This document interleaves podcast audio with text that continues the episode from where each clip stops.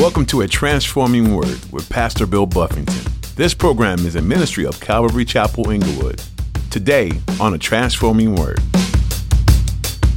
Here's a way to do it. It gives you an Old Testament, New Testament, Psalm, and a proverb. Takes take you to the Bible in a year. Gives you something that you can you can walk through. Some other people are going through it with you. You can ask questions if you have if you need help along the way. But you'll be going through the Word of God, and you'll be amazed. I'm amazed sometimes at how I'll be reading through something that I've read so many times, and then today God just hit me new and afresh. I read that, I taught that, but today He's speaking to me differently because the Word is living and it's powerful.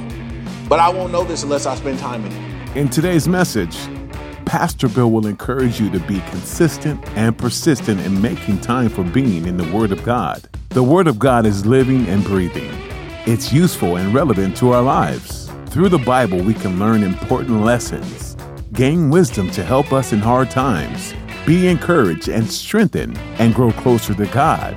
But for many, taking time to read the Bible is easier said than done. Pastor Bill will remind you that you need to take time to intentionally be in the Word. Now, here's Pastor Bill in the book of Leviticus, chapter 24, for today's edition of A Transforming Word. I want to be full of you. Uh, empty me of myself. Help me die to myself today that you might fill my life and that your light might be shining through me. So back to Leviticus 4 and 5 again, it says, He shall be in charge of the lamps of the pure, uh, on the pure gold lampstands before the Lord continually. Um, it was to be something that was constantly being taken care of. And I just want to point that out. The, the word continually, it's a, it's an ongoing work. So the filling of the Holy Spirit is not something that happens one day. Oh yeah, back in 1985, I went forward at church. They laid hands. I received. The, I was filled with the Holy Ghost. No, it's an ongoing work because because you be leaking. Um, guys, you, you you ask the Lord God daily, fill me today, fill me anew, fill me afresh. I need to be full of you constantly. It's a it's a it's an ongoing prayer, and it's really not something you can pray for if you're not. You got to participate. And I was just talking to somebody about this this week. When you say, God, fill me with your Spirit, you're also in that prayer. You're also saying, because I'm going to yield, Lord. I'm going to yield. If if I took a cup and it was an empty cup. And I said, Tony, would you fill this cup? And Tony came over with a picture to fill the cup, but I kept moving. Well, he can't fill the cup. So my asking him to fill it is irrelevant because I keep moving. He said, I'm moving. You know, it doesn't work that way. I can say, God, fill me with your spirit. And God starts speaking to me, leading me, guiding me, but I won't yield. So I'm not full, even though I prayed for it. When you say, God, fill me with your spirit, when you pray that, it's in the prayer, you're also submitting yourself. You're saying, God, because as you lead, I'm going to follow. As you guide me, I'm going to go. As you convict me, I'm going to stop. I'm going to yield to the process of being filled with your spirit. It's something I ask God to do, but I'm an active participant in that process of being filled with the spirit, and it needs to be a continual thing. The next thing here, we're going to look at the, the, the, the bread in the tabernacle.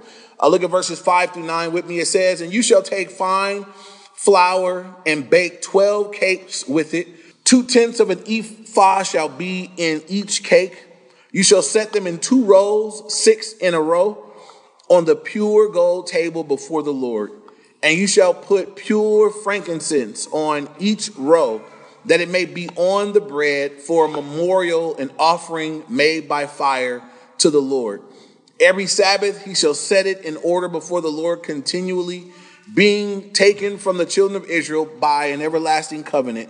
And it shall be for Aaron and his sons and they shall eat it in the holy place, for it is most holy to him from the offering of the Lord made by fire by a perpetual statute. So now we have the bread of the tabernacle. What is it symbolic of? What's significant about that? In a very practical way, the bread in the tabernacle, the, the things to make the bread were brought by the people, just like the oil. The oil, the people, the children of Israel brought the oil. They had to harvest it, bring it as an offering to the Lord, and it, it, it lit up the, the, temple or the tabernacle in a, in a continual way. The bread here is also the, the things to make the bread are brought by the people. And uh, they're to make the bread. God's given them specific instructions. I want you to make it two rows, six in a row, set it on the pure gold table. I want pure frankincense um, in each row, and it's going to be made by fire. It's going to be an offering to the Lord. But it says that Aaron and his sons are also supposed to eat from it. So we're reminded that the Levites, they didn't have um, the way that they were taken care of was as the people brought their offerings to the Lord, there was a portion that was allotted to them. The, the servants of the Lord were to live off of and be taken care of by, by God's people. And so you had times in, in Israel's history where people wouldn't give. They wouldn't bring the tithe, they wouldn't give. And so then the priests weren't taken care of. Neither was worship was interrupted. The things that were needed for all these things to transpire weren't done because the people were being disobedient. And so here they're, they're told what to bring, and Aaron and his sons are told what to do with it, and it's for them to eat. Uh, it was to be fresh. It was to be done regularly. It wasn't to be, there couldn't be some old stale bread from last week out. They were to do this process continually over and over again. It was to be fresh. What's this symbolic of for, for you and I? The bread of the tabernacle speaks of fellowship and communion with God. Um, in Exodus 25 30, it's called the, the showbread. And that word showbread means bread of the face. And the idea is that it's eaten in the presence of the Lord or in the face of God. So it's a it's something that you eat. It's a, it's a as they would eat it, it's like they were eating it with God. It was it was a it was a fellowship. It was something they were eating with the Lord. And so here, as the bread is brought, it's it's a it's a picture. It's not. It, it gives us the picture. It gives us the the idea of communion of fellowship with the Lord. We talked about this earlier that God doesn't want our communion to Him, our fellowship with Him, to be stale. He wants it to be fresh. He wants it to be something that's done on a continual basis. And so we don't obviously bake bread, and that's not how we fellowship with the Lord. Um, now we, we, we get into the Word. That's where we go. We eat from the Word of God. We spend time in the Word. That's one way that we spend time in His face or in His presence. And so I would ask us to consider that aspect of our walk. We talked about the, the fullness of the Spirit and whether our light is shining or not. What's your intimacy with the Lord like? What's your fellowship with God like? What's your time in God's presence like? Because our intimacy or our lack of intimacy with the Lord, it, it, will, it will show in our lives. If we're someone that walks in great intimacy with God, it's going to show. Um, your closeness with Him will, will, will show forth. There'll be fruit in your life that demonstrates this person's been with Jesus. If you guys remember in, in the book of Acts, they looked at Peter and John and they said, Man, these are uneducated men, fish, fishermen, these, these guys. But they said, You know, we, we recognize about them, they have been with Jesus. It showed. It just showed. It wasn't something they didn't they didn't go around wearing, you know, Jesus t-shirts and banners and stuff like that. They just saw them and they said, "Man, we can tell by how you speak, by what you do, how you behave. You've been hanging out with Jesus. That we see him in you." And this was spoken by people that didn't even like Jesus. So it wasn't a compliment when they said we could tell that y'all have been with Jesus. They weren't saying that in a complimentary way. As Christians, we would wear that in a very complimentary way. Someone said, "Man, I can tell you've been with Jesus." All right. Oh, amen. You know, we would wear that in a very, you know, we'd be, we'd be glad that someone else could see that. That's not how they meant it when they said that to them, but it showed that they had been with Jesus. They had been sitting at his feet, they had been in the studies, they had been listening to the word. And so they had been with Jesus, and it showed. So, something I would challenge us to consider in our day to day life what is your time with the Lord? Time, how much time do you make for the Lord every day? And I say it that way because that's how it has to go. You have to make time for the Lord. Um, some people get going with their life, and uh, I, I, hate to hear somebody say, I just haven't really had time. Ooh, don't say that. Mm, you had 24 hours. Don't say you didn't have time for them. Say you didn't make time. Say you didn't use your time in a way that gave God time, but don't say you didn't have time. You had 24 hours. You may have decided that you needed to spend this much of it at work and this much at school and this much with the kids, but don't say you didn't have time. You didn't make time. You make time. And so, what is your time with the Lord like? What's your time in the Word like? Day by day. Do you feed on His Word in a daily way? Just time where you sit with the Lord and He speaks to you and you listen. Do you read? Do you have a devotional life? Um, you know, and I, I, I, would say this about a devotional life because uh, there are different ways ways that people approach it. Some people read books. Nothing, nothing wrong with books. I love gleaning from those that have gone before me. Um, but that's not a primary way spend time with the Lord. Um, the way you spend time, the way if I want to, God, I want to hear from you. I want to have just an intimate interaction with you. I want you to speak to me. It says just keep in mind what you do with a person. If you want to be with, if you want to have a one-on-one time with somebody, you usually say, "Hey, let's get together." You know, let's have some FaceTime. Let's let's let's get together, go sit down, have a meal, whatever. Uh, you want to get some one-on-one time with somebody, you got to go be with them. Well, if you want some one-on-one time with the Lord, you need to be with Him. You need to be in His Word. This is where He'll speak to you. Um, reading a book is like this. It's like someone else that spent time one-on-one with the Lord. They got ministered to, and it was so good they wrote it down in a book, and it's secondhand. It might not even be for you. It was what God gave them, and they're sharing it with you, and it might be edifying, but that's not like direct connect. That's not hearing from God for you. And so I, I try to discourage people early on from looking at books as a devotional life because it's kind of crippling. Then people never learn how to just get, how, you know how to just sit with the Bible. Can you just sit with your Bible open and, and read and pray and hear back from the Lord, hear God speak to you? Everybody needs to develop that.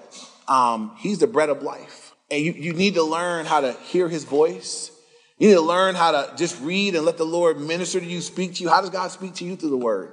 You got to spend time in it to get there. And so um, I would ask us all to consider that. Is your time with the Lord, is your fellowship, is, your, is it fresh? Uh, is it something, some people, they take out their Bible at Sunday at church and they go in their car and they sit it in the window. You see them people, you see them cars, that Bible be in the window all week until next Sunday. And then they get it out and they go on to church with it. And they go back into the window of the car and they come back out. And that's it. That Bible's for church. Now, that's okay if you got another Bible in the house for reading on your own. But for some people, that's it. That Bible is taken out just for Sunday at church to hear the, to hear, hear the guy speak. That's not good enough. You have a personal relationship with Jesus. We need this fellowship where we come and we're taught the word, we're instructed. But this can't take the place of personal, intimate relationship with Jesus. Now, I'm always going to encourage you that you guys have time in the Word. That's why we do the Bible reading program every year. And We say, hey, take this bookmark. Since you don't know how to do it, here's, here's a way to do it. It gives you an Old Testament, New Testament, Psalm, and a proverb. Take, take you through the Bible in a year. It gives you something that you can you can walk through. Some other people are going through it with you. You can ask questions if you have if you need help along the way, but you'll be going through the Word of God. And you'd be amazed. I'm amazed sometimes at how I'll be reading through something that I've read so many times. And then today, God just hit me new and afresh. I read that and taught that. But today, He's speaking to me different uh, because the word is living and it's powerful. But I won't know this unless I spend time in it. I got to spend time in it. And so I, I, was contemplating as we're, you know, we're going through what would be considered a real rough place in the Word of God. Leviticus is where most people's Bible reading plan it dies.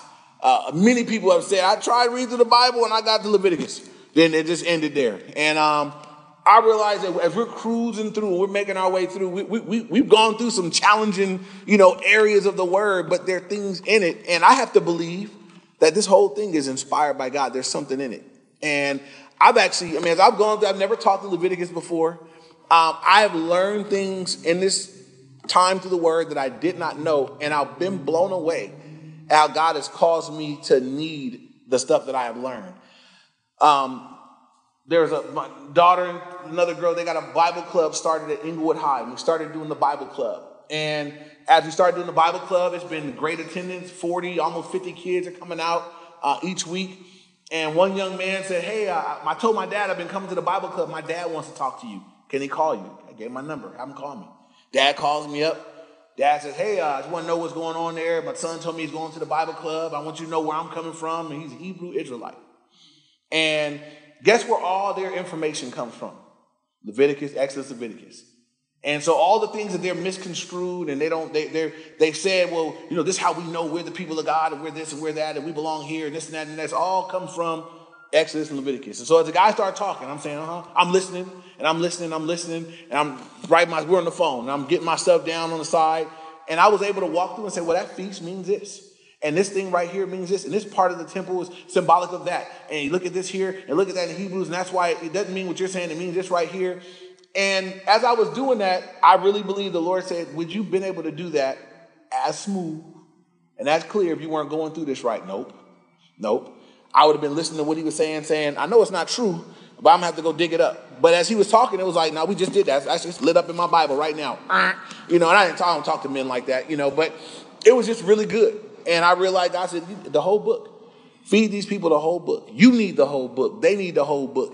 Um, I forgot who said this quote. They said it, it takes nothing less than a whole Bible to make a whole Christian. And so, you know, I can't leave out the, the difficult parts. Um, so, so anyway, what's your time in God's presence, in God's word? What's that look like? And is it fresh? Do you do you do you spend reg? Do you make time daily to be with the Lord, to be in His Word, that He might speak to you?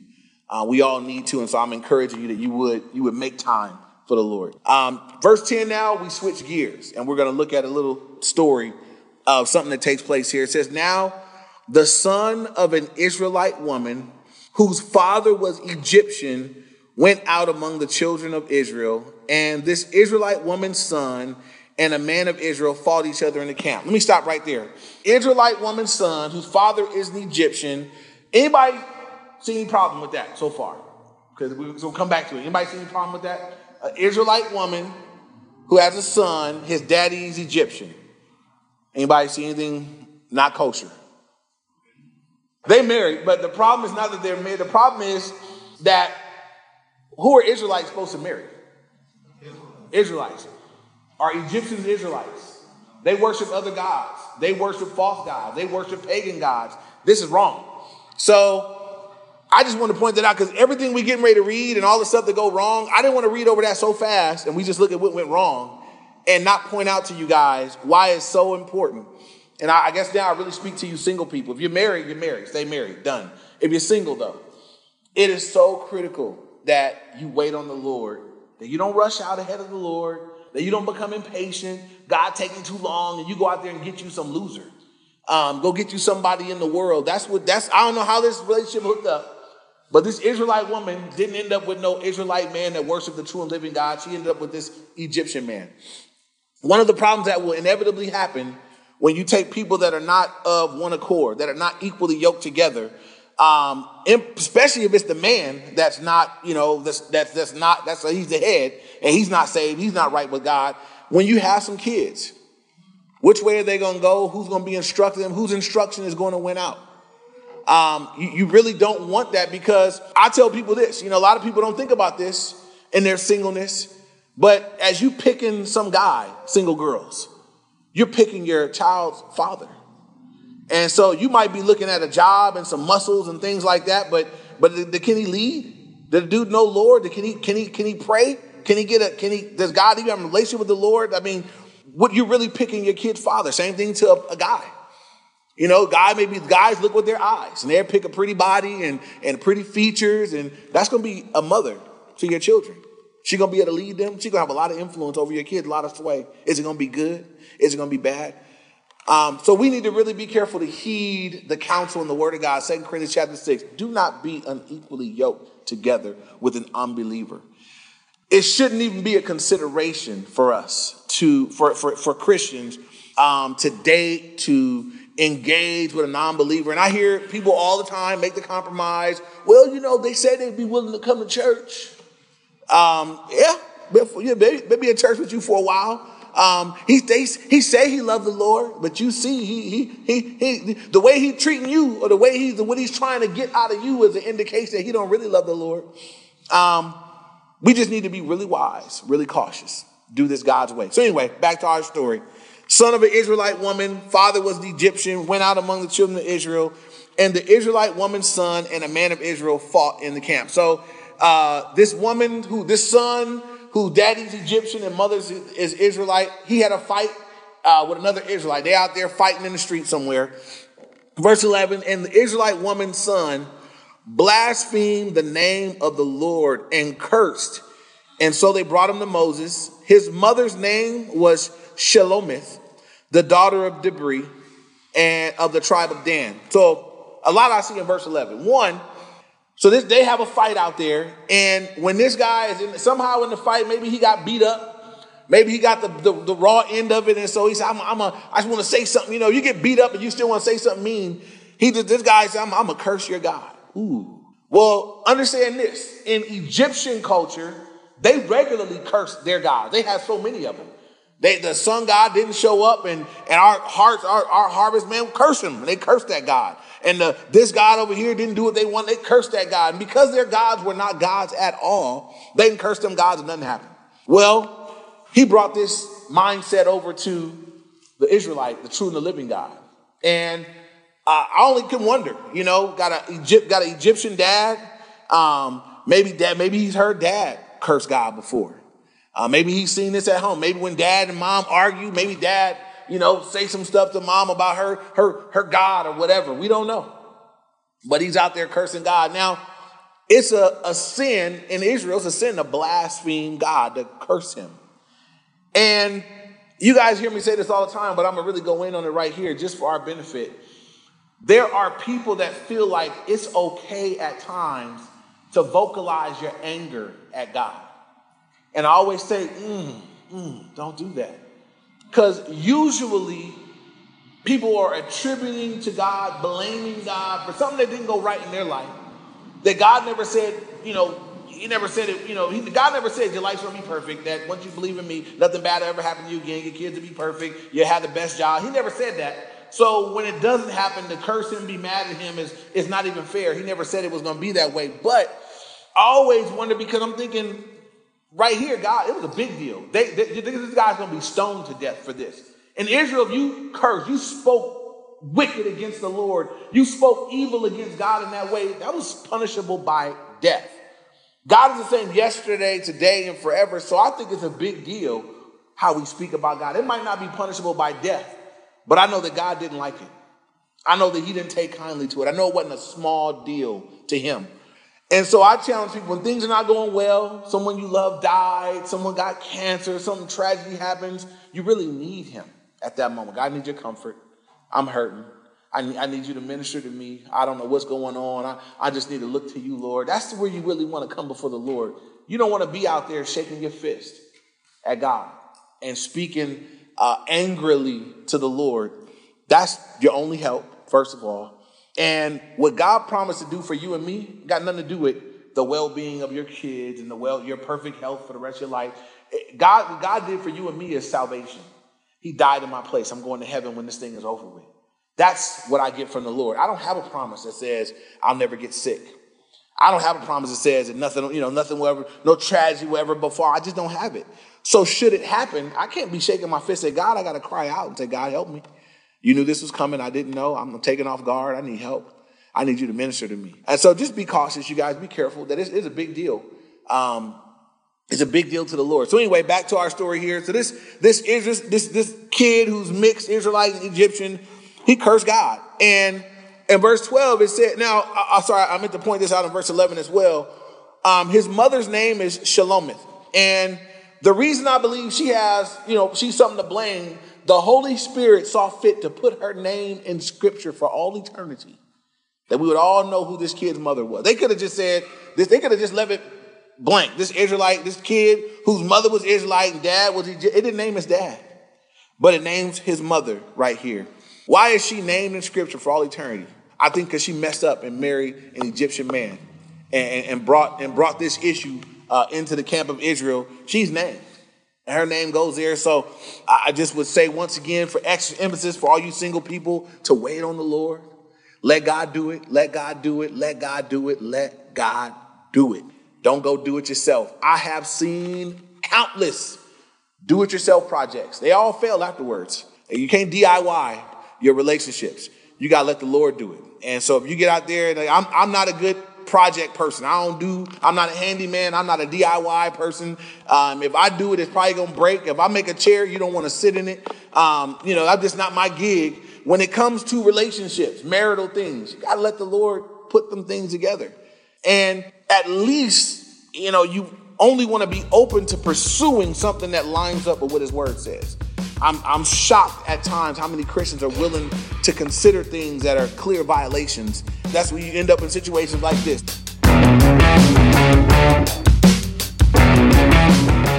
Pastor Bill Buffington will share more from the book of Leviticus right here on A Transforming Word. But that's all we have time for today. A Transforming Word is a ministry of Calvary Chapel Inglewood, and our prayer is that this ministry touches your faith in such a way that you grow closer to Jesus. We know just how hard it is to live like Christ in a world full of darkness, but just as the Israelites had to learn, God is near, even when you don't see Him, even when you don't feel Him, even when you don't understand Him. He is near and He is for you. His grace is endless and His love is deep. When the pressures of this world get to you, remember who you are in Him If you like to learn more about the book of Leviticus and you like to study the Bible more deeply, we have a helpful Bible reading plan on our website. This can be a useful guide to help you explore the Word on a daily basis. Just visit CalvaryInglewood.org and you'll find resources and tools to help you continue to grow in your faith. Before we go, we also want to let you know that you can connect with us on social media too. Like and follow us on Facebook, Instagram, and YouTube. We'll add some uplifting content to your week. A Transforming Word is a broadcast on the radio, and our goal is to help spread the good news of the gospel. If you'd like to find out more about how to support a transforming word, go to calvaryinglewood.org or donate through our app. We're so thankful for your support, and more than anything, we hope this ministry has been and continues to be a blessing to you. Thanks for your support, and thanks for tuning in. To learn more from Leviticus, be sure to join us next time, right here on A Transforming Word.